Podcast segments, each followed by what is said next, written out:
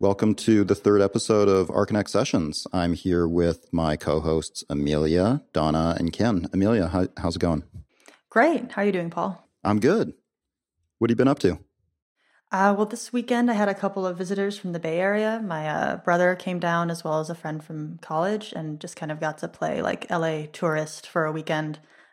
Went to Griffith Observatory, took a little hike up there, and just generally like wandered around town. It was great.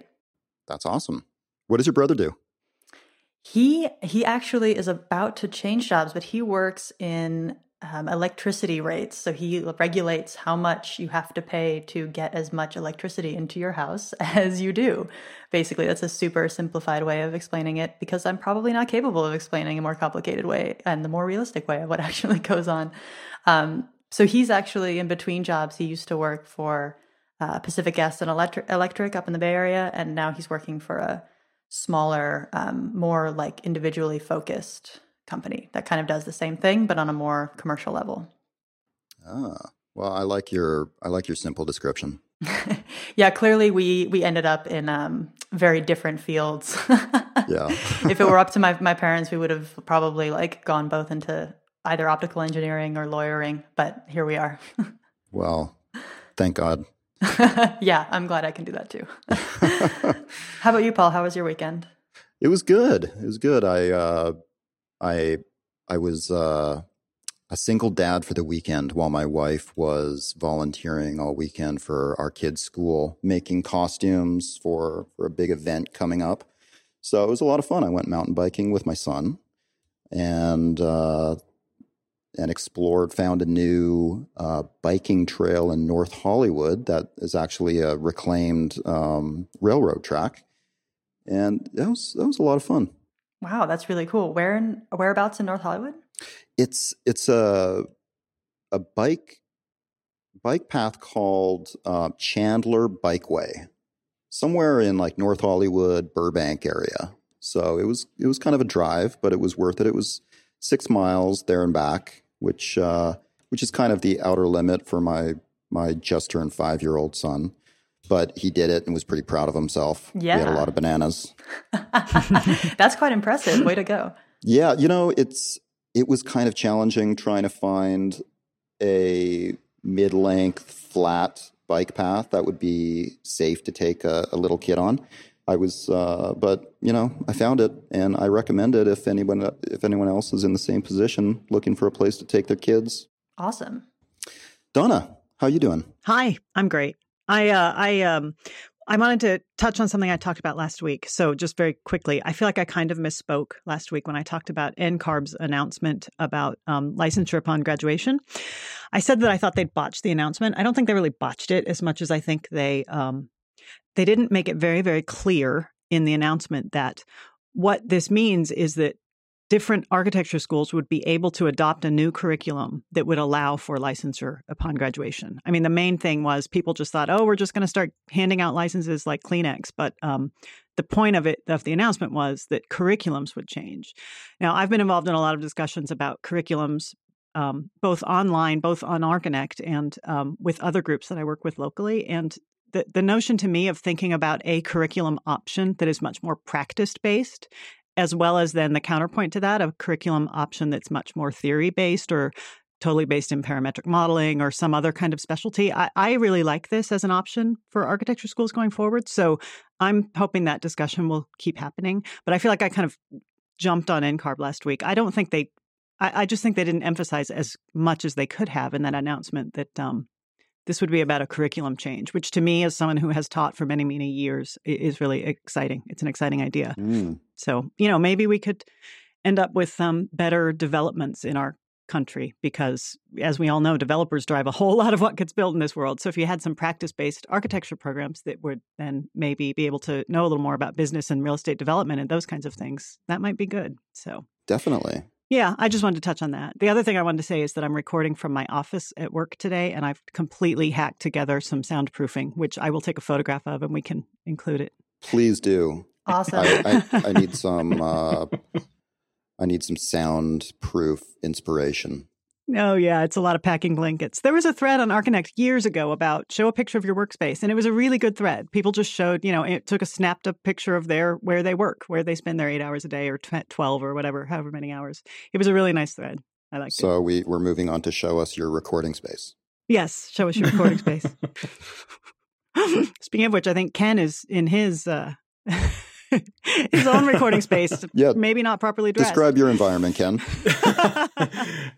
Let me see. A 60-inch TV hanging on my wall. Dog beds and dog blankets are kind of my soundproofing. So I can tell you that buckwheat dog beds make for good soundproofing. Mm. Good to know. Nice. They say the ultimate hack for a sound recording is just a full closet. You go inside of your full closet and just stand amongst the clothes and you're good. So if that's clothes or if that's dog beds, whatever works for you. Exactly.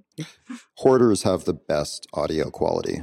Oh, they must. The more. Depending on what they hoard. True.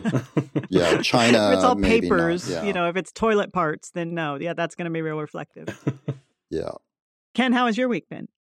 The trials and tribulations of being a homeowner have struck me down. Unfortunately, I had my furnace service last week and I got red tagged. What does that mean? It means you cannot operate your furnace. You have to really? Replace. Yeah, you have to replace Ooh. It. Just because it was old? No, there was whoever did the flue work on the house when they put the new furnace in 20 years ago. Didn't seal it properly, so water was getting down into, and it fractured the one of the mechanisms in the furnace, which I thought was okay. And so it was leaking carbon monoxide into the house. Oh, nice. Yeah. So that was a bit of a shock. And then I said, well, I want to get some kind of some level of fuel efficiency, and hey, while we're at it, how bad's the water heater? Oh, it's at the end of its life cycle too? Great. Let's throw that one in there. So it was a nice, tidy little nugget of a loan to get. And now, you know, that's why I'm sitting in a very cold house right now. So, well, at least interest rates are low. Yeah. There's a silver lining to this home ownership thing. Yeah, and I'm working on trying to get a loan from the nice thing about Minneapolis. I don't know if other cities have this, but the Twin Cities has a pretty good program for people in the community to get some really low interest loans through the county and through the state. So I had to initially, just to get the project going, I had to work with the plumbing and heating company, but I have to turn that around pretty quickly. But so that's that. And then I spent the weekend purging. Nice. I think it was about time. You go through the house and you just kind of get rid of everything you don't look at. So I was kind of doing that other homeowner thing now that I'm getting a new furnace. Yeah. And then last night I had a really fruitful community meeting. We talked a lot about what we're doing in the community, trying to improve neighborhood development and trying to get people to, you know, see their community and see what's happening in their community. So that's pretty important. Well, let's move on to the news this week. One of the hottest topics on Archinect this week has been the Portland Building and the status of the building. There's a lot of debate about whether the building should be renovated. It looks like it would require a $95 million renovation. Or as a lot of Portland residents seem to believe, it should be torn down and replaced because people apparently hate it there. Anyways, we're fortunate to have with us Brian Libby, who's a Portland-based journalist and architecture critic. He's no stranger to the Portland Building and all the surrounding controversies. Brian, are you there? Yes, thanks for having me. Thanks for taking some time and talking to us about this. My pleasure. So maybe you could give us just a little history of the building. Sure. The Portland Building is generally credited as one of the first major works of postmodern architecture in the United States. Maybe not literally the first, but one of the first to be a big major downtown public building. And it was pretty controversial from the start, not only because of the design by Michael Graves, which was a bold departure from, boxy, glassy, or brutalist international modernism, but also because the building was rather compromised from the get-go because of its small budget and certain other factors. It was designed coming on the heels of the energy crisis, for example. So in addition to having small windows, the windows it does have are shaded glass, and some of the ideas maybe worked better than others.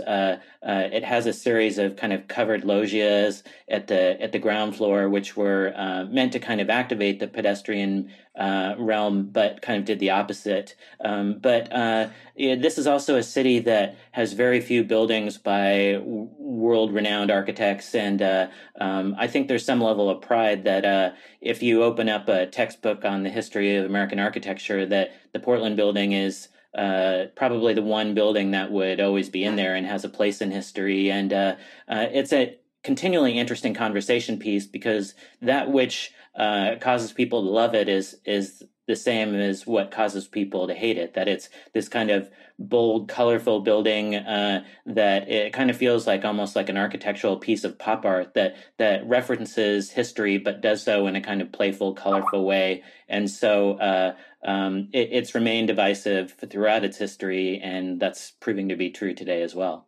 So, Brian, hi, Amelia here. I wanted to ask you about something you brought up previously in a piece you'd written a while ago about this very same issue. You compared the Portland Building to the Andy Warhol's Brillo advertisements or Brillo paintings. I really like that comparison, because I think it really does a good job of casting the whole context of this argument into an art historical context. So could you explain that analogy a little bit more? Well, I think what's interesting and what people find difficult sometimes as well about postmodern architecture is that it may be correctly identified that international modernism had broken too much from the precedents of the past, and while the clean lines and wide open volumes of modern architecture were really likable, that at the same time, it wasn't such a bad thing after all to look to some of the historic architecture of the past for inspiration. But the way in which a lot of postmodern architecture does it, especially maybe the Portland Building, is in a way that some people would find almost kind of cartoonish or ironic, and there becomes sort of a question with the Portland Building or the Brillo boxes as to whether or not it's an homage or a piece of caricature. And I think one thing about pop art and that have being kind of an antecedent of the design style of the Portland Building is maybe some of the having fun with existing, mass culture in the way that pop art does. Maybe that works a little bit better for an art gallery exhibit than it does for a big government building. For example, the building has these faux garlands on the side of the building, these kind of fake ribbons. And Michael Graves, recently in his talk when he came here, pointed out that garlands have for centuries been placed on the sides of buildings or carved into buildings, like in classical architecture, as a traditional symbol of welcoming. And so it made a certain amount of sense that he did this on the Portland Building. But at the same time, it's pretty jarring to see these fake ribbons on the side of a building, of a 12-story building, or the building was designed in the early 80s, and so it was only about a decade and a half or so after the emergence of pop art. And some of the things that Michael Graves was trying to do in terms of using a lot of color, for example, in the building, as well as looking back to historical forms, made sense in theory. But I think the pop art comparison is illustrative of the fact that, sometimes what works in a piece of art may not be as easy to swallow for a big building. Brian, it's Donna here. You used the word ironic, and I wonder if that's the right word. I mean, to me, having been in architecture school in the 80s and when shortly after the Portland Building was built, I feel like in the early postmodernism, there was really a sense that this is an optimistic direction. You know, we're moving away from the staid modernism and moving into something that embraces culture and embraces humanism in architecture. And, you know, I think it became ironic, certainly, as postmodernism then started being slapped on every, you know, gas station and strip mall. And but I feel like when Graves did the building, it was earnest. I agree. I think there's been a kind of accumulated perception of some of those moves as being ironic or being in a slight way perverse, in that there's a kind of Disneyfication. You know, Michael Graves went on to become almost kind of like the house architect for the Walt Disney Company. And, you know, I think of one of his buildings as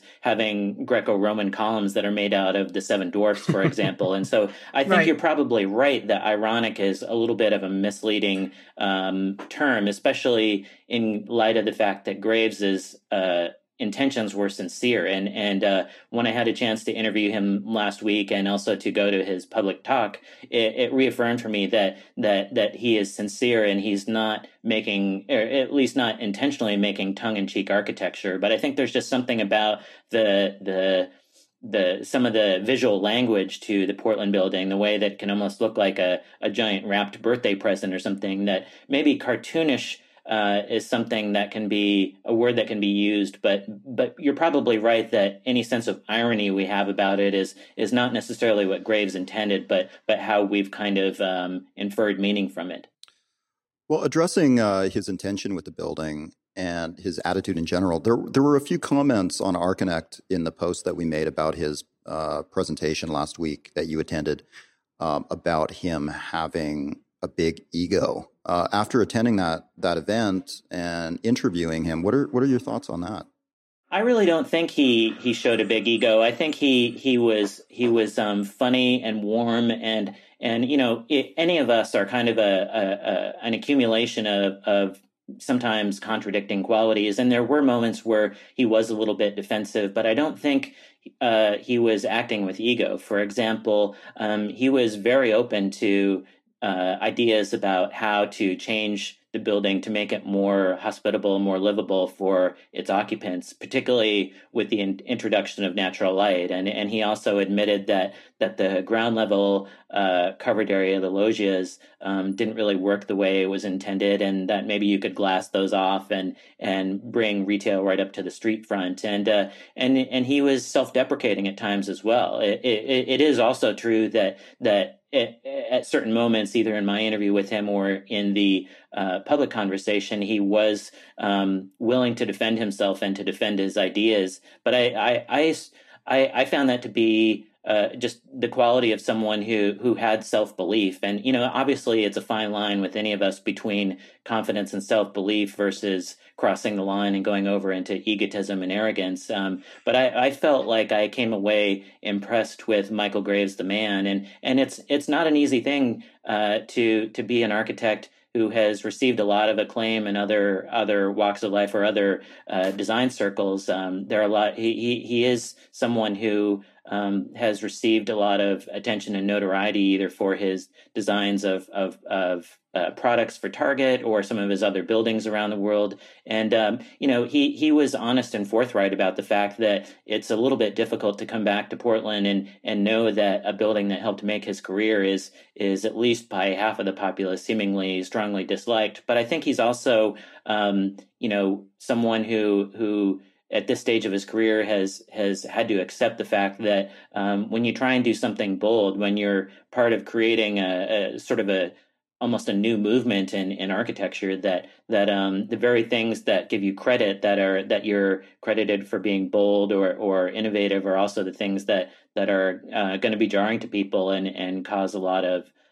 consternation. And in the case of the Portland building, it becomes even more complex because there becomes this sort of mixing up of conversations about the look and feel of postmodern architecture and its relation to modernism and all that stuff versus the deeper questions about the Portland building in terms of just its workability for people who spend time in it, that it's got low levels of natural light and the ground floor retail doesn't work so well. So it's a complicated conversation, but I felt like he was had a mixture, like most of us would, of moments of humility and moments of defensiveness, but also moments of openness. Hey, Brian, this is Ken. One of the things I've been trying to find and trying to understand is the criticism that different today than it was when it was first constructed? I think it's pretty similar. I think there's evidence now of what it's like for the occupants. So there is more conversation now about things like the low levels of natural light being a detriment. For example, I've heard it said that City of Portland employees who work in that building collectively have a higher rate of sick leave, for example, than city employees in other City of Portland buildings. And so that wasn't that level of problem wasn't really known at the beginning, but there was a controversy about the style of the building and also a sense that we were doing it on the cheap way back then, and that certainly has carried forth today. I think one of the reasons it becomes so divisive here in Portland is it's plenty just to be kind of arguing about the legacy of postmodernism and how this building looks to an audience in 2014, but then to have the conversation about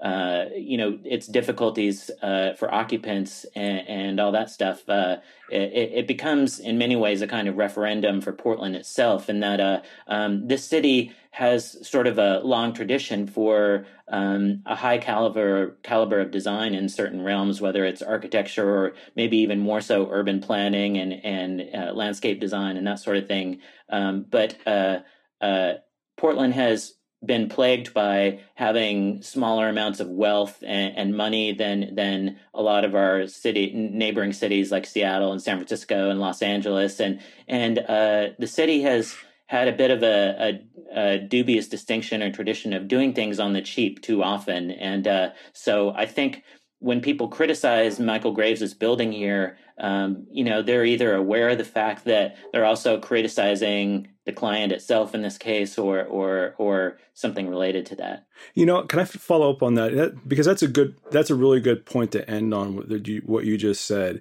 It seems like a lot of people want to relitigate the veracity and the design of this building when we can't go back and change what Philip Johnson picked. And there's not a lot made about the fact that the building was.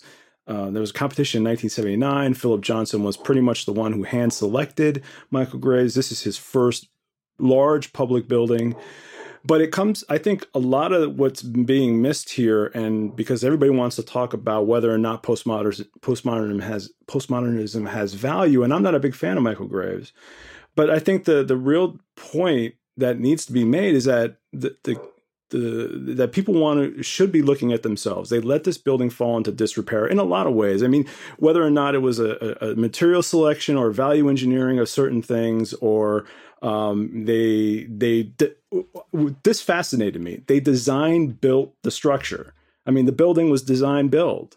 I mean, so the fact that they were getting by on such a cheap building, and that people today don't have a sense of what their responsibility is to public work and public architecture and the things that house the functions of government. That it sounds a little, maybe I'm kind of going out on a limb here, but I think the idea that we cannot get in this country anyone to take a real a principled stand about raising taxes to pay for the things that we initially we construct in the name of our for our citizenry. So, like you said before, they get by on the cheap. Well, that's their problem. That's not Michael Graves' problem. And Michael Graves shouldn't have to defend the mistakes of government. He shouldn't have to defend the mistakes of the people. He shouldn't have to defend the mistakes of structural engineers or what have you. But So I think some of this discussion gets clouded because everybody hates postmodernism.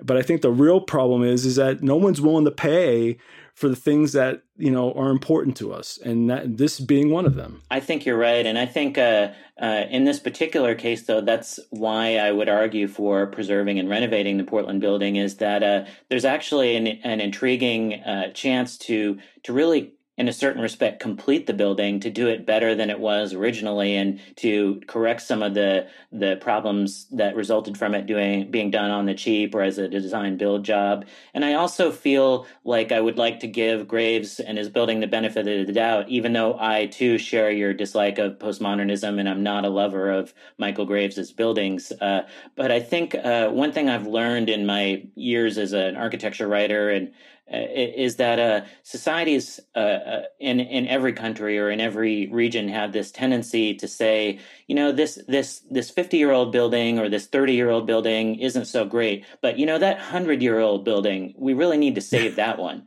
Right. You know, obviously you can't save the 100-year-old building unless you save the 50-year-old building. And I think, you know, since we're talking about cost, one thing that's also worth pointing out here is it would still be more expensive to tear down the Portland Building and build a new building from scratch. Right. That $95 million figure is arresting in how large it is. But, you know, half of that would be devoted not to physical cost, but just to the cost of relocating employees for 2 years, which would have to happen anyway. And so we're talking about a building that, although it is indeed divisive in terms of public reaction to it, is still something that could be renovated for more cheaply than a new building can be constructed, and is also an opportunity for Portland to affirm that it cares about historic preservation.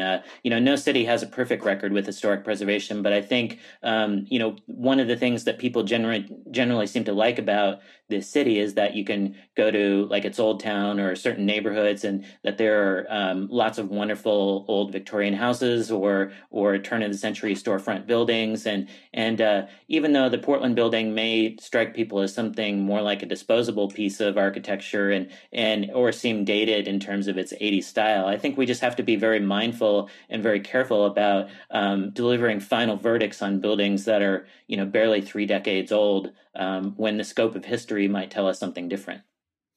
Well, it seems like that $95 million estimate for fixing the building should also be considered the cost to correct the huge mistake they made when they under budgeted the project from the beginning. Exactly.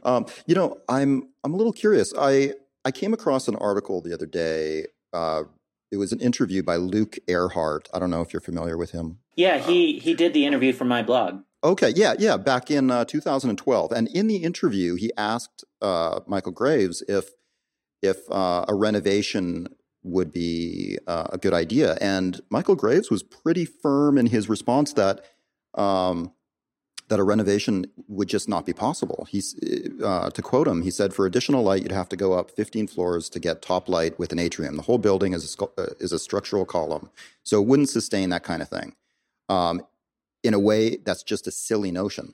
But last week, it sounds like he was really proposing to fix these problems with renovations. I mean, does it seem like he's changed his attitude about that? No, we're talking about two different things, actually. That question referred to the idea of bringing lots more natural light into the building by creating a huge skylight and an interior atrium.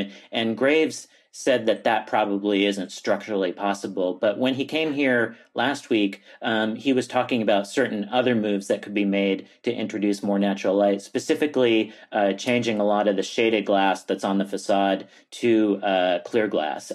He did admit that there are limits to how much more natural light you can get inside the building, and the structural inability of putting an atrium and skylight in the middle is indicative of that. And it's probably true that changing the facade glass from shaded to clear would only go so far, because a lot of that is small windows anyway. So it is true that you're probably never going to be able to introduce a bounty of natural light into the Portland Building, but you might be able to introduce just enough natural light that it's less of an issue and less of a factor in creating, you know, sick building syndrome or higher rates of sick leave. And it might just get us to a point where you can make more more of a justifiable case for spending the money on the renovation. Have you been inside the building? Oh, yes, many times. And it is dark and it is kind of oppressive, but I feel like there are things that they could be doing that would certainly help. The changing out of the glass would be another one. But Graves had also recommended and said he had originally advocated going to more of an open office system. And I think that would be wise in this case as well. There are some executive offices that kind of hog what windows there are. And I think an open configuration along with clear glass would be a substantial step in the right direction, even if it wouldn't do as much as a big interior atrium. So obviously there are a lot of like immediate changes that can be made that aren't as drastic as just should we keep or should we throw away. I think that it also helps in this conversation to kind of zoom out a bit and look at other comparable preservation/demolition projects that we've seen in the past. What's something that came to mind immediately for me was the issue about sometime last year with the American Folk Art Museum in New York City. The debate around that surrounded the fact that MoMA already owned the property. It hadn't been in use for a while.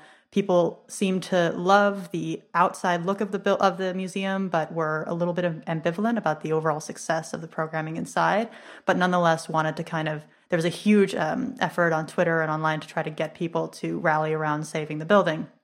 And in the end, it got demolished. And I believe they saved parts of the facade for kind of a, the cynical way to refer to it was a head on a stick. Mm-hmm. But that was kind of how things ended up. And I think what that says so much about how, obviously there are a lot of differences between that case and the Portland building, just in terms of totally different program, totally different intent, not a historical building necessarily, but certainly a newer one.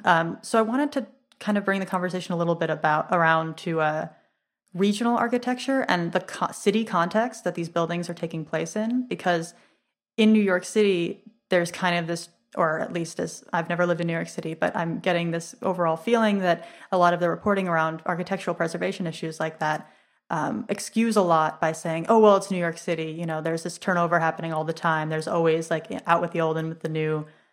We have historical bases, but we also are constantly just like renovating all the time. And I don't get that impression at all from Portland, obviously. So I don't know, Brian, maybe you could talk a little bit about how the overall urban context of Portland, what their type of priorities are, and how that factors into the debate around the Portland building. Yeah. I think that's interesting that you would bring up the American Folk Art Museum, because there is another possibility that we haven't discussed here for the Portland building, which is basically keeping the facade and completely gutting the building. And maybe that's when you would be able to put an atrium in the middle, for example, and introduce more natural light. And so I think that's actually a viable option. In terms of regional priorities, I think the Portland building actually in its original design did aspire to have a kind of Portland values in that Portland really transformed into its current self in the 70s and late, and maybe the early 80s as well, and that it became much more focused on the pedestrian realm and being pedestrian friendly at the street level and having mixed use buildings and ground floor retail and that sort of thing. And the Portland building actually was part of that process. And even if the loggias on the ground floor don't work very well as retail, they were at least trying to have ground floor retail and trying to be pedestrian oriented. And so in some ways, even though the Portland building can feel completely alien to the rest of the city's architecture or to the rest of any city's architecture, it did aspire to some of the kind of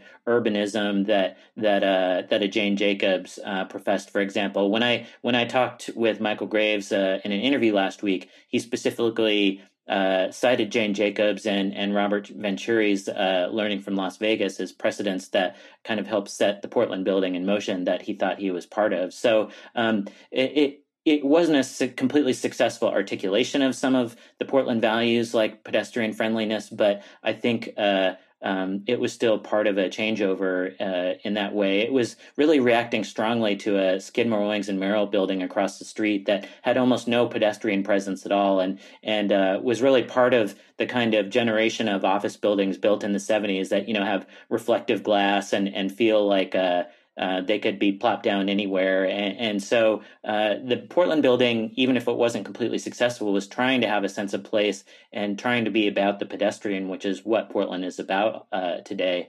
But, you know, I think it's going to be a question really of just how much of a renovation we're talking about.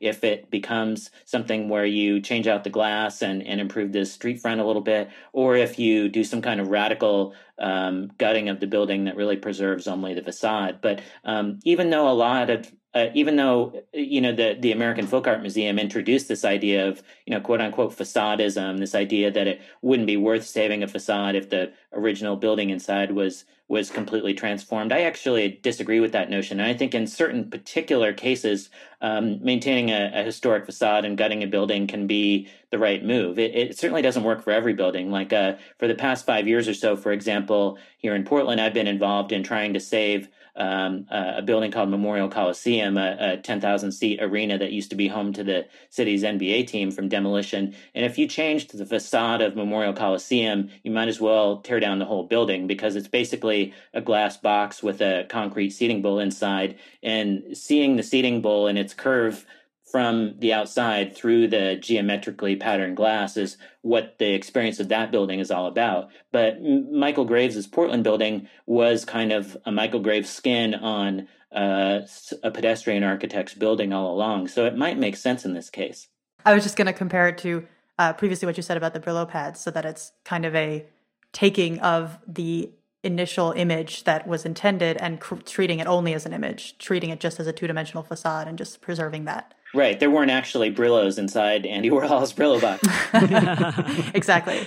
So I tend to, you know, not agree with facadism or facadectomies, as we call them. But in this case, Brian, I do feel like you've articulated really well why this might be an appropriate case for that kind of use. I wanted to go back, though, to what you said earlier about Portland sort of coming into itself in the late 70s as the city that it is now. And as someone who has a history in Portland, I lived there as a young child, and then my parents moved back there when I was in college, and I actually worked there in a couple of architecture firms for a couple of years in the early 90s, and studied Portland all in undergraduate school for its urban design work and its very bold moves that it made towards pedestrian activities and the transit center, the transit mall, and all these things.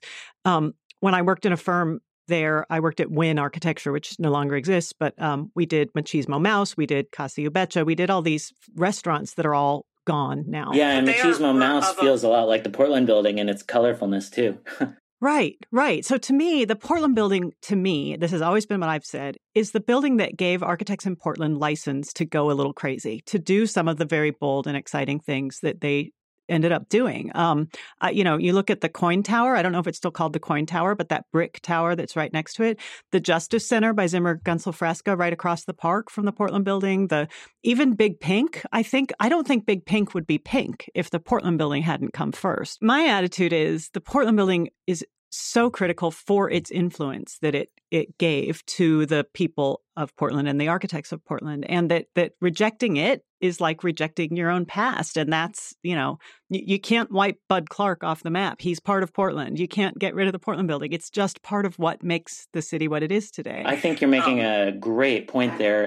You know, that probably the most off-quoted local mantra is keep Portland weird. And I think the Portland building is a wonderful fit within that. You know, it isn't as if we have some austere piece of modernism or some kind of reverential Louis Kahn building. It's the Portland building is a weird looking piece of architecture. Again, it looks like a a wrapped birthday present, and you know, I think it would serve Portland and Portlanders well to make peace with the fact that it's not a masterpiece, but it's a standout piece of architecture that is worth holding on to in some form, specifically because it embodies on some level Portland values, just like you're talking about.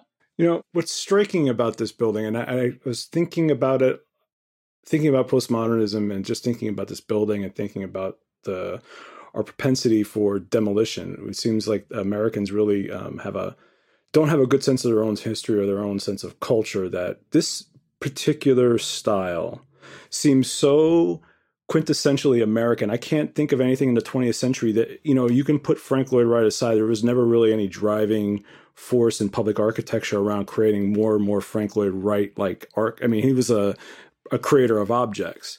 This was, to me, it seems, and just looking through the 20th century, it seems that postmodernism is America writ large in a lot of ways. It seems like a quintessential expression of American ideals at that time. You know, the optimism. You talk about the Reagan just got elected. I mean, the bright, shining city on a hill. I mean, there was this really the Americans beat the Russians in hockey. I mean, there was this great optimism. There was this resurgence of American pride. And this seems kind of symbolic. This movement kind of seems symbolic of that. And I can really empathize with Graves seeing this as his baby in a sense, and that this is his firstborn. And it really seemed connected to not wanting to see his firstborn euthanized before he even passes away. Exactly. I mean, so that's really, I think, like everybody was saying before, that, we've lost our own sense of history. This is like the one thing that if you erase this part of our history, what do you do to all the other things that come after it? These, like Donna said,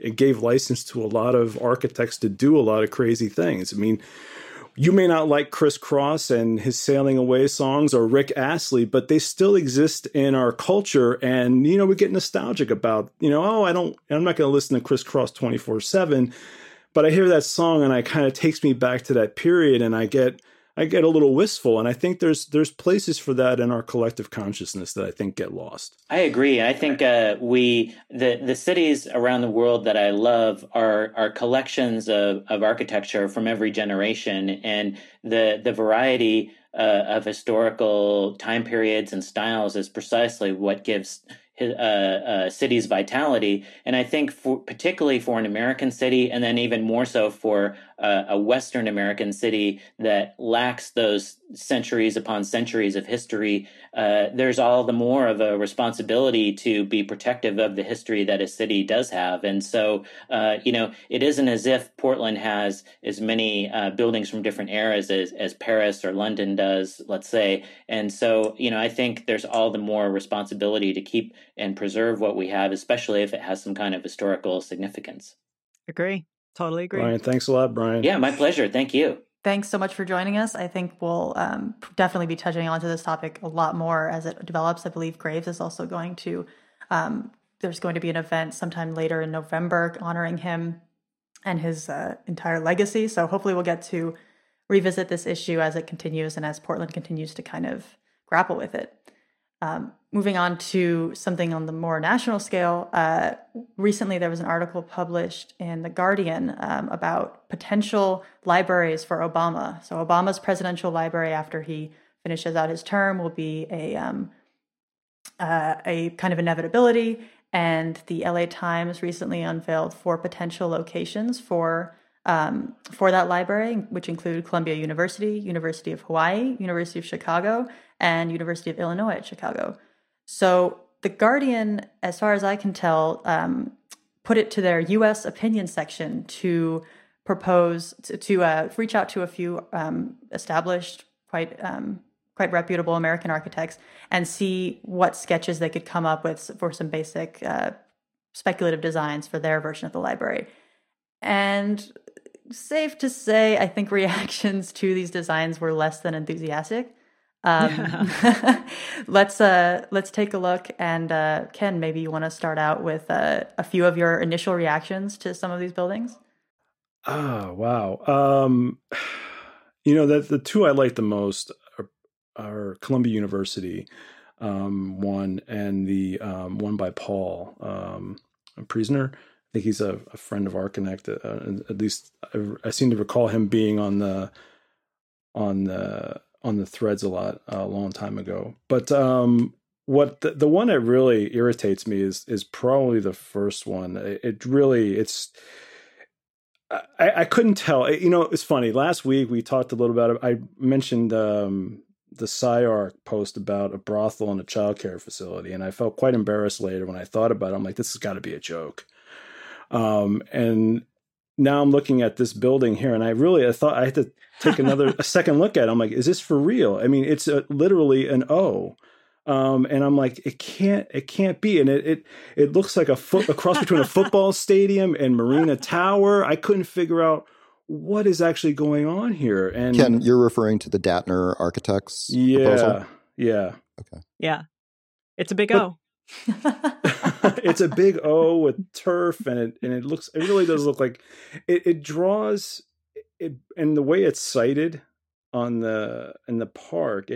I remember the criticism when Obama was running in 2008, and he was at the stadium in Denver, and he had he had all those Greek columns, and it was just this kind of almost like this deification of a president, or not even a president, a candidate.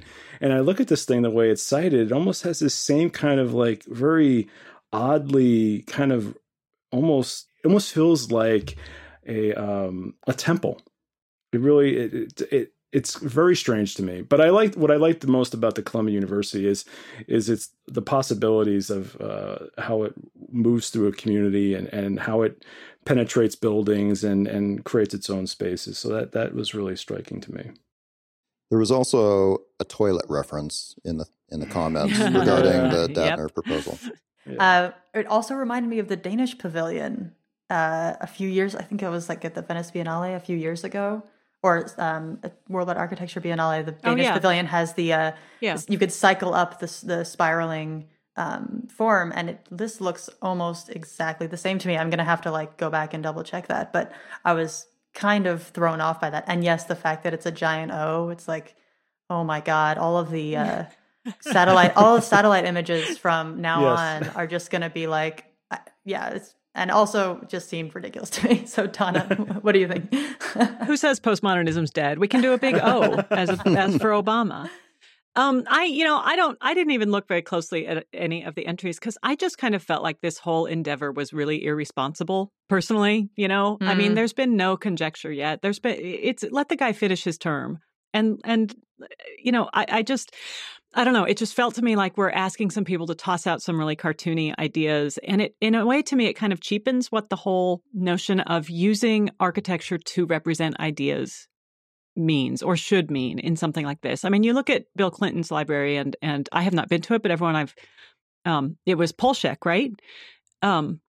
Everyone says it's just phenomenal, that it's an amazingly beautiful building, that it resonates and it stays with you. And, I look at this, the Guardian says, ooh, let's ask some people what they would design. And it just felt to me like it just felt cheap.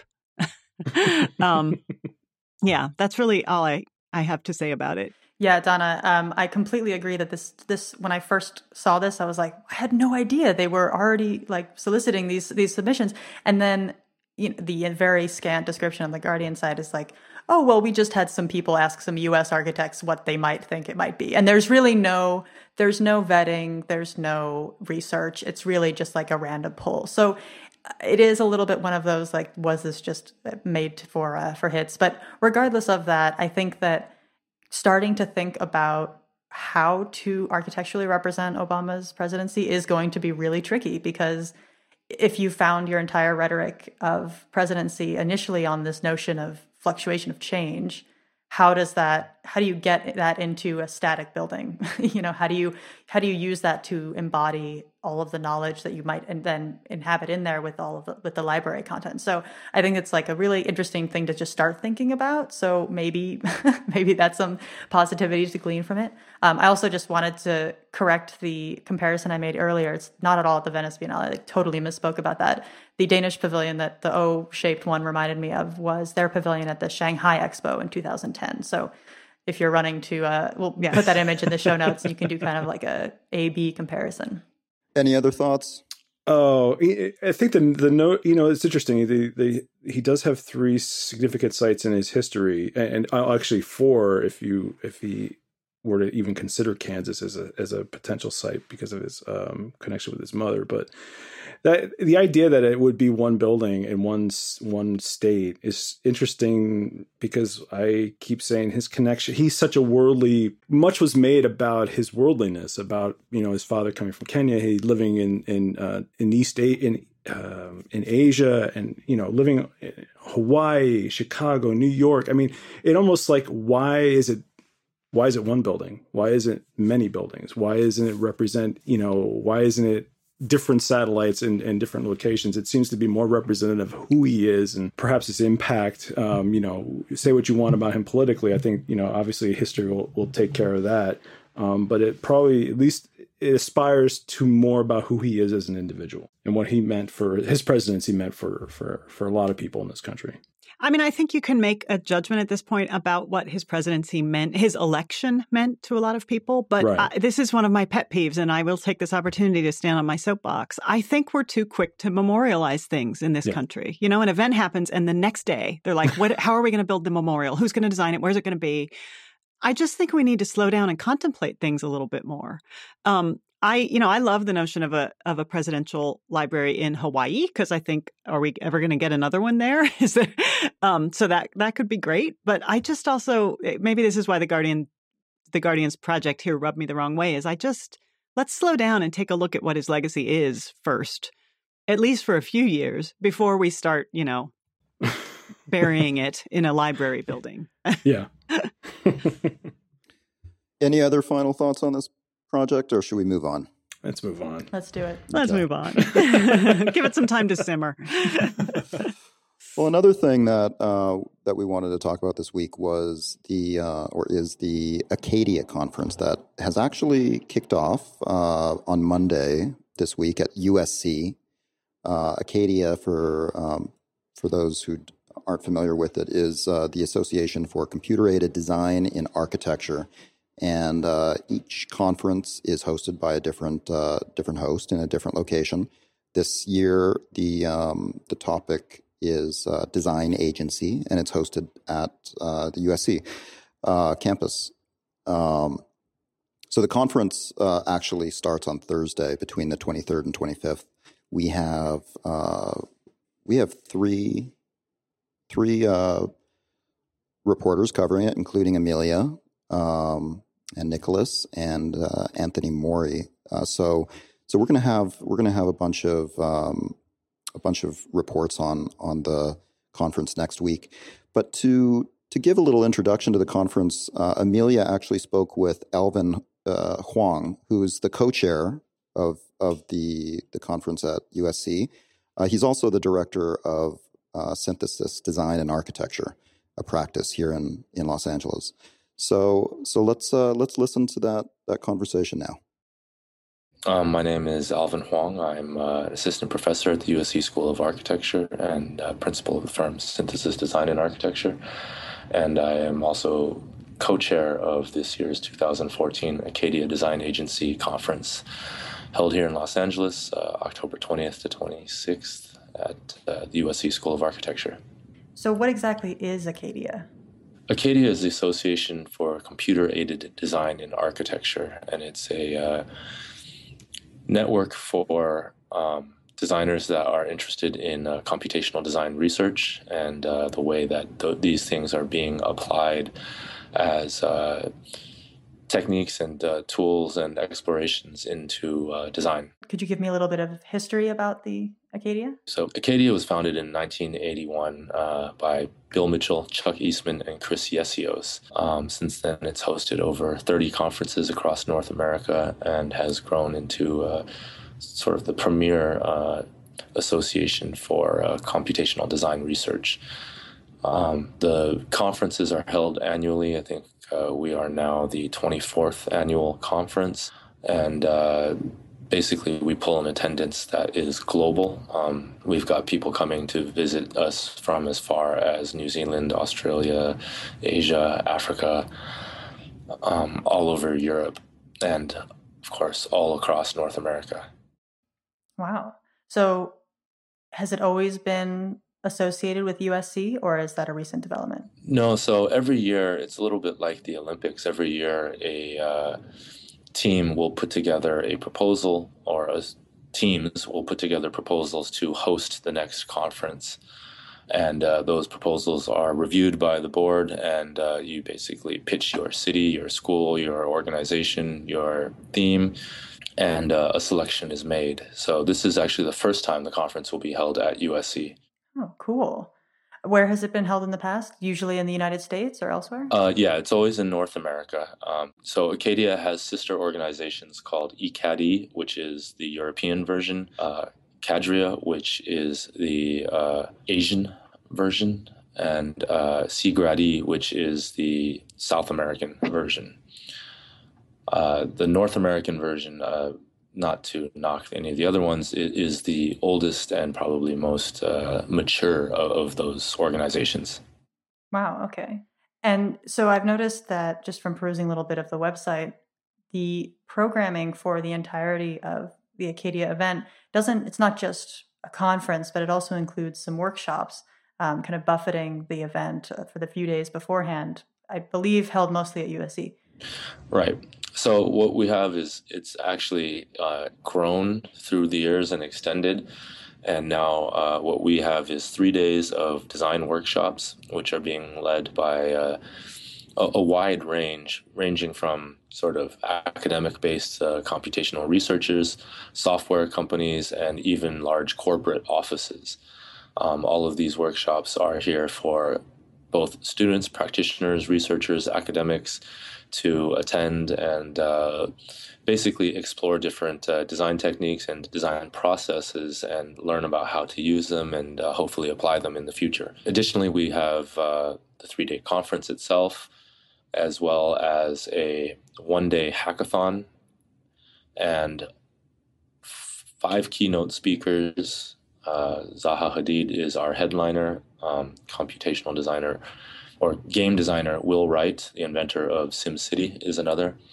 Casey Reas, who is the inventor of a coding language called Processing, computational design research architect / public spatial artist Mark Fornes of The Very Many is another one of the speakers. And finally, we have Greg Otto, who is a structural engineer who uses computational processes for producing complex facades and structures. And he's the principal of Walter P. Moore here in Los Angeles. So how did you go about choosing these keynote speakers? Well, what we really wanted to do was highlight the kind of spectrum of computational design and not focus on it as something that was exclusively about one thing or the other. And so we were very keen on getting Zaha, who we think is one of the best examples of how computational design has changed conventional practice in the sense of it being a true architectural practice that has delivered and realized a number of computationally enabled projects, but then also beginning to think about how it is changing the terms of practice. So a guy like Mark Fornes, who is doing mostly public art projects, but is trained as an architect and is working with architecturally driven processes to create public art that is architectural and spatial. But then we also wanted to begin looking at how this kind of computational design aspect is not only spreading to other areas, but being sort of informed by other disciplines. So Will Wright, as the creator of SimCity, is also trained as an architect, but now produces games and produces some of the most, influential games of the video game era. And these games, like SimCity, The Sims, are really influential towards the way we think about the built environment. And then Casey Reas is a designer, not an architect, but he's also a coder. And he's been teaching and influencing architects for some time because of his development of language processing. And processing is something that really has changed the game for a lot of architects. And so we wanted to kind of go to the source and see what he's been up to lately and showcasing what his artwork and his coding has been all about. And then finally, with Greg Otto, it's again looking at somebody who is in an allied discipline in terms of structural engineering, but applying these same sorts of computational principles towards the rationalization and realization of structures that are highly complex and involve a lot of computational processes to enable them. That's pretty incredible. It sounds like a really fascinating variety of speakers that cater to very specific pockets of this kind of conference that needs to focus on how the field has changed so drastically, I think, from inception in the early 80s. Obviously, things are very different. So maybe could you try to give me like a punchy, basic explanation of what the conference is? Because it seems to cover so much ground and have so much content and so many amazing little pockets that are going on. How do you sum up what's happening in kind of a in as short way as possible? Well, I think what we've tried to do is take the term design agency as something of an open-ended and wide description that is open to interpretation. So in one hand, in a computational process, you can think of design agency as something that is about multi-agent systems. But I think more what the openness is more about thinking of the term agency as something that which is about purposefulness or application. And thinking about the bottom line with computational design is still about design. And we're, I think, really looking at how we design with technology rather than for technology. And I think how we design with technology is something that has always been at the very core of innovation in architecture, whether you're looking at Brunelleschi's invention of perspective, which changed the way he designed in three-dimensional drawing, or if you are looking at Otis's invention of the elevator, which revolutionized the building by being able to go vertically, or the emergence of mass production in the turn of the century, which allowed us to mass produce columns and glass and steel, and begin to really think about the terms of modernism as something that is a process of industrial fabrication. And I think we're at a critical point right now where all of these technologies, whether it is a design technology like perspective, or a building technology like the elevator, or a fabrication technology like mass production, are coming back to us in different forms. Again, thinking about things like parametric modeling as a design technology, or of, say, real-time sensing in buildings as a building technology, or digital fabrication as a making technology. And all of these things are beginning to redefine the terms in which we as designers can interrogate what we're doing, but also begin to inform what we're doing, to think about these things as something that have the potential to make radical changes to the way that we practice and the product that we produce. And I think one of the things that I'm really intent on pushing on this stuff, again, going back to saying that design is at the core of things, is the fact that I think in the end, if you talk about like technology being a driving factor towards all of this stuff, a lot of what is explored in this conference at times has been discussed as what we call digital architecture. And I think the term digital architecture, I think very, very soon will be obsolete. When I was a recent graduate from the USC School of Architecture in 1998, when I was at school, there was talk about when you graduated, were you going to go to a CAD office or a normal office? And it's a term that is laughable now. There's no such thing as a CAD office. All offices are CAD offices. And soon you won't be able to make that distinction about what is a digital architecture or a digitally enabled architecture. It's all going to be informed by or driven by some sort of digital process. Yeah, that seems like the big joke whenever people do refer to a digital architecture, is that it's more a sign of our times than it is of the actual technological ability. It's more just how we are still constantly referring to the past that came before it and feeling the need to distinguish it as something different when in fact it's quickly almost clearly, obviously, just the status quo. Yeah. And using it in particular, and as I'm sure you can comment specifically being associated with USC, Los Angeles and architecture schools like SciArc and USC are particularly interested in all of these varying technological aspects of digital design. So not just immediate technological applications in the building, but also more on the design level, and have programs devoted to the digital architecture of virtual environments, as well as designing technological applications for adaptive buildings or transforming buildings in some digitally rendered way. So I wanted to ask you a little bit about, if there's so much application already going on at schools, how do you think that factors into the audience for Acadia? Like, who is the ideal audience that you hope the conference will attract? Well, I think the ideal audience for Acadia is really the people that are interested in exploring innovation within research, innovation within architecture, and sort of the direction that architecture can go, not necessarily where it has to go, but where the potentials lie for it to go as a exploratory process and a research-driven process. And I think by research, I want to kind of clarify that I think in architectural terms, the term research is often misused and often abused.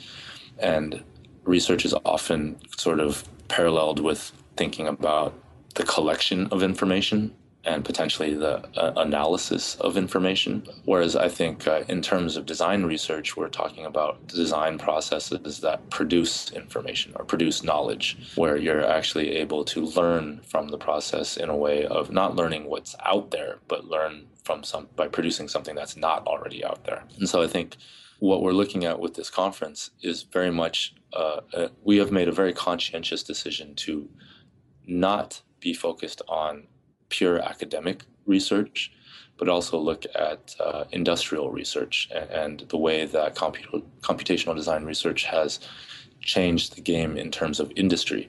So you'll see that our attendees and our speakers and our workshop leaders are all coming from not only academia, but they're also coming from some of the most established and respected architecture firms in the country. So we've got people coming from Zaha Hadid Architects, SOM, MBBJ, HKS, the KPF, like the list goes on and on and on. And I find it really, really fascinating to see that, you know, all of these, what some may think of as, you know, established design practices, are also really pushing the boundaries in terms of exploring novel processes to, you know, different intentions. Some of them are focused more on expediting and efficiency, and some are focused on environmental processes and trying to look at analysis and structure, and others are more concerned with geometry and fabrication. But there's a wide range of things happening, and I think the fact that it is not just about the academy, but also about the industry is something that is really important. Well, Archinect is certainly very excited about the conference. We will be there.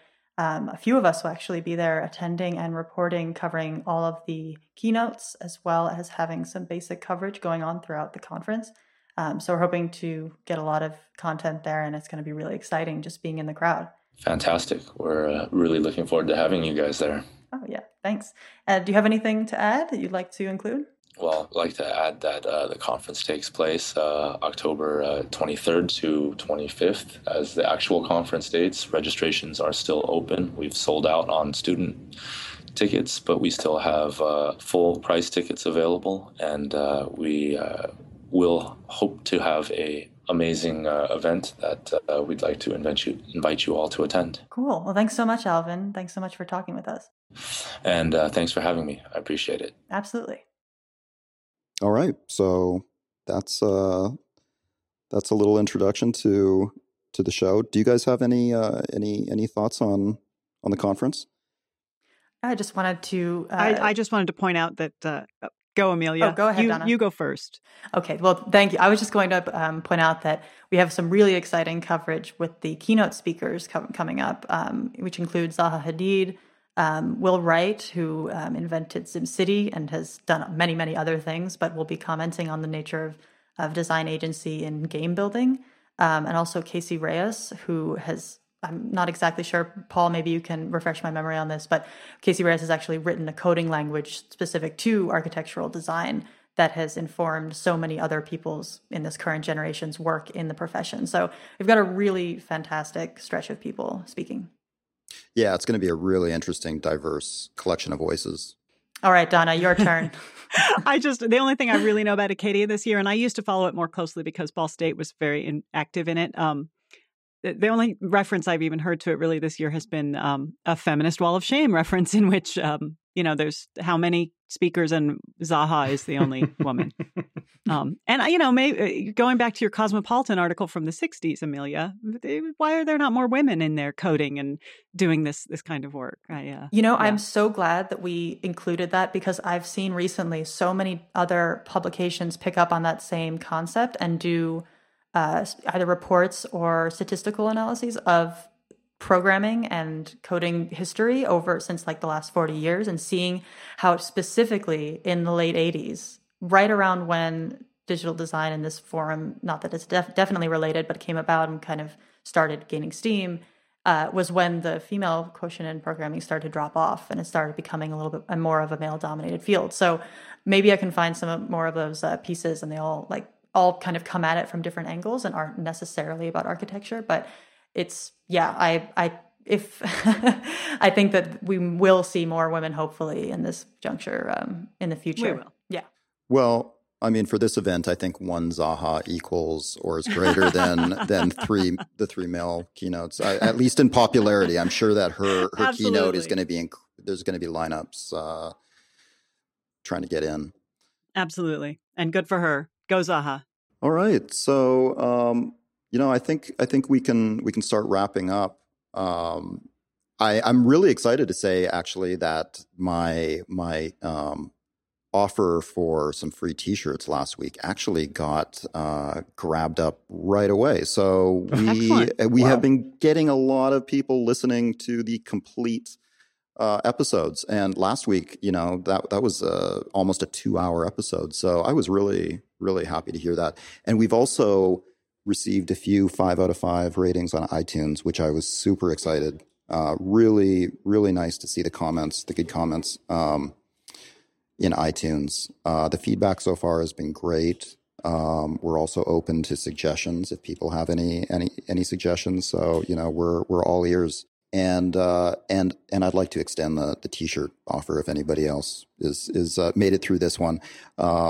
We've got some more shirts here that are waiting for podcast listeners to start wearing. So send me an email if you want a shirt, and we'll see what we have available, and we'll gladly send one out to you. Are those the Architecture Sucks shirts, or are they different ones? There are some Architecture Sucks shirts. There's a lot of different shirts. You know, what we have remaining are the ones that didn't sell out the last time that we had the shop up, but you can see what's remaining on shop.archinect.com. We took down the link a while ago just because, you know, the shirts have all been kind of sitting around for a long time, and we've gotten a little tired of the designs. So we I'm sorry, can I bring up some deep history, and you can maybe confirm for me, Paul, if this is true. Sure. Wasn't there a batch of Architecture Sucks shirts that was misprinted and then were sent to like Goodwill to give to homeless people? Yes, you have a good memory. Is that true? Yes, there was a whole batch of Architecture Sucks shirts that I forget what was wrong, but the printer made a mistake, and it still said Architecture Sucks. So we didn't take them, and we discovered pretty soon, because at the time the Archinect office was in the middle of downtown, which downtown has the densest population of homeless in the world.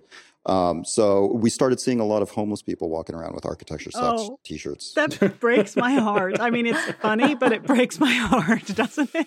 It gives the shirt a whole new meaning when you see a homeless person. Yeah. So yeah, there's some of those shirts. There's a bunch of other shirts. I don't want to get too much into the shirt thing, because the whole point is to not promote the shirts. But and then so in addition to that, you know, follow us on Twitter, Facebook. You can sign up to our RSS feed, subscribe to the podcast. Yeah, looking forward. What do you guys see as some topics that might be coming up next week, or that you might want to be talking about next week? So there was a news item posted by Dane Borda on a talk that was given at Pratt with Annabelle Seldorf and Michael Kimmelman. And the title of the news article was Give and Take. And they were talking about ethics of practice in the urban environment, basically. And Kimmelman, I don't know if there was a recording of this event or if there's a transcript somewhere, but from the write-up, it sounds like it was really interesting. And Kimmelman was talking about how all these luxury buildings, these big high rises in New York these days, they are taking. They take view, they take sunlight, they take public space. You know, they're mostly about taking. And then they contrasted that with projects that can give. And Annabelle Seldorf was talking about a recycling center she did that gives back to the community. And then obviously the Sugar Hill project by David Ajay that we talked about last week and how it gives back. And to me, when we first started our initial podcast, the talk we had about the demolition of the Folk Art Museum and Folk MoMA while we're at it, the ethics of practice in the community in which you work, I just feel like that's a really big topic that architects need to take on. You know, we're not only ethically and morally responsible to our client, we are also responsible to our communities. And I that's another soapbox that I'll hop up onto. But so I'm hoping that there might be more on this Pratt dialogue series that we can maybe see a transcript or hear something from it. I'd like to see that get talked about a little more. That's a good one. Anyone else have any predictions, endorsements, anything, any final words? Just a couple of things. I noticed, I think it's today, I think Amelia just posted this, Tom Kundig loses lawsuit against his Washington Valley cabin. Yeah, that's a good one. Mm-hmm. So that's that one is picking up steam right now. I'm just following the thread. I'm just looking at the news item right now, and I see Paul's posted, and so that one is really going. The Move the Hut organization seems to be a very well organized movement. We actually learned about the verdict directly from the Move the Hut organization that wanted us to share the information about their success in forcing him off the mountain. I guess they felt like an architecture website would really sympathize with them. I don't know. According to the comments, it's kind of split. Some people. Yeah.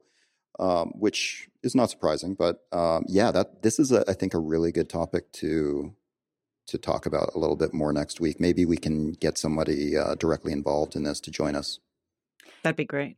Yeah, I thought this was a really interesting case because the actual building wasn't ever intended for inhabitation. Like no one was going to ever live there. It was supposed to be kind of Tom Kundig didn't put any like permanent residential activity into it because it was just for hunting or for a 60-day maximum stay throughout the year. So it was really just like this, wandering, what I imagine to be like a wandering mountain man cabin. You go there for a certain amount of time, but you're not intending to live there. But nonetheless, the thing is going to stay on the ridgeline in the view for however long it can. So I think it was a really interesting case because you quickly see how angry people get about how they see this fitting into overall conversations about like whether it's NIMBYism or natural preservation or just simple legal battles and doing your due diligence as an architect.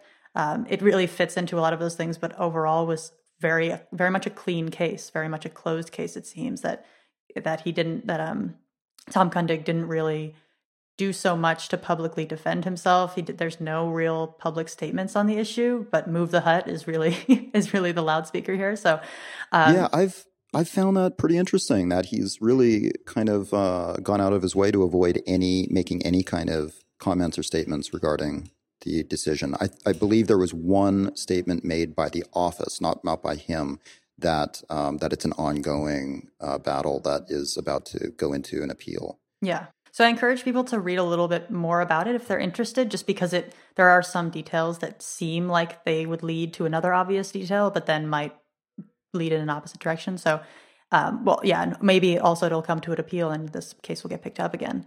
I also wanted to endorse specifically our most recent screen print feature. If people aren't already aware, screen print is a more or less a year-running long feature we've been doing on Archinect, where we showcase architectural publications or physical publications related to architecture that are almost always physical. That's kind of a founding principle of the series. And it's just kind of to give shine a little light on all of the awesome publications that are coming out and just how incredible the output of quality single focus or more like nuanced journalism is around a single subject. In this case, we most recently featured Intern Magazine, which is, I believe, just a year old or so. They were started by a Kickstarter campaign last year, and we're featuring their second issue, specifically an interview with Jessica Walsh of Sagmeister and Walsh Design. And what I think is so interesting about this feature in particular is that not only is Jessica Walsh a bit of a polarizing character, if not for the least on her views about internships, she is very straightforward by saying that we don't pay our interns, we just pay for their lunch at Sagmeister and Walsh. But the whole point of Intern Magazine, as you may imagine, is both kind of advocacy and also just engaging in what they've called intern culture.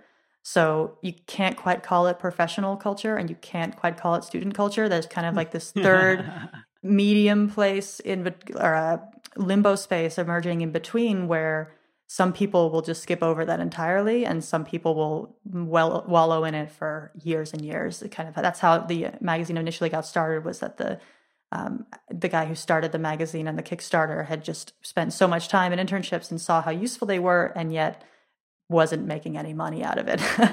So especially in the architecture profession, where unpaid internships are so difficult and just controversial, I think it's a really interesting issue to look at from the general perspective of just the creative industries, as Intern Magazine does.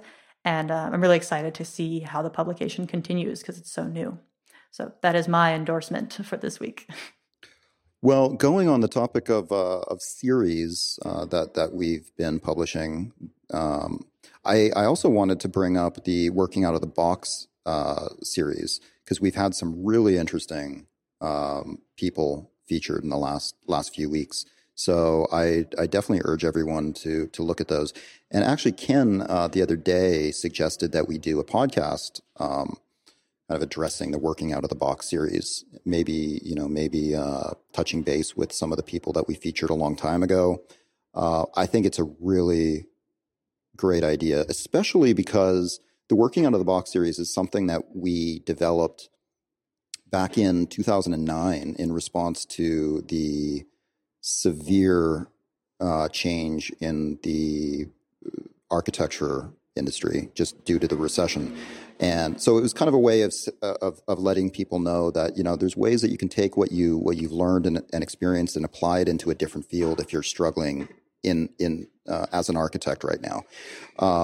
But we've this year we found ourselves in a very different situation.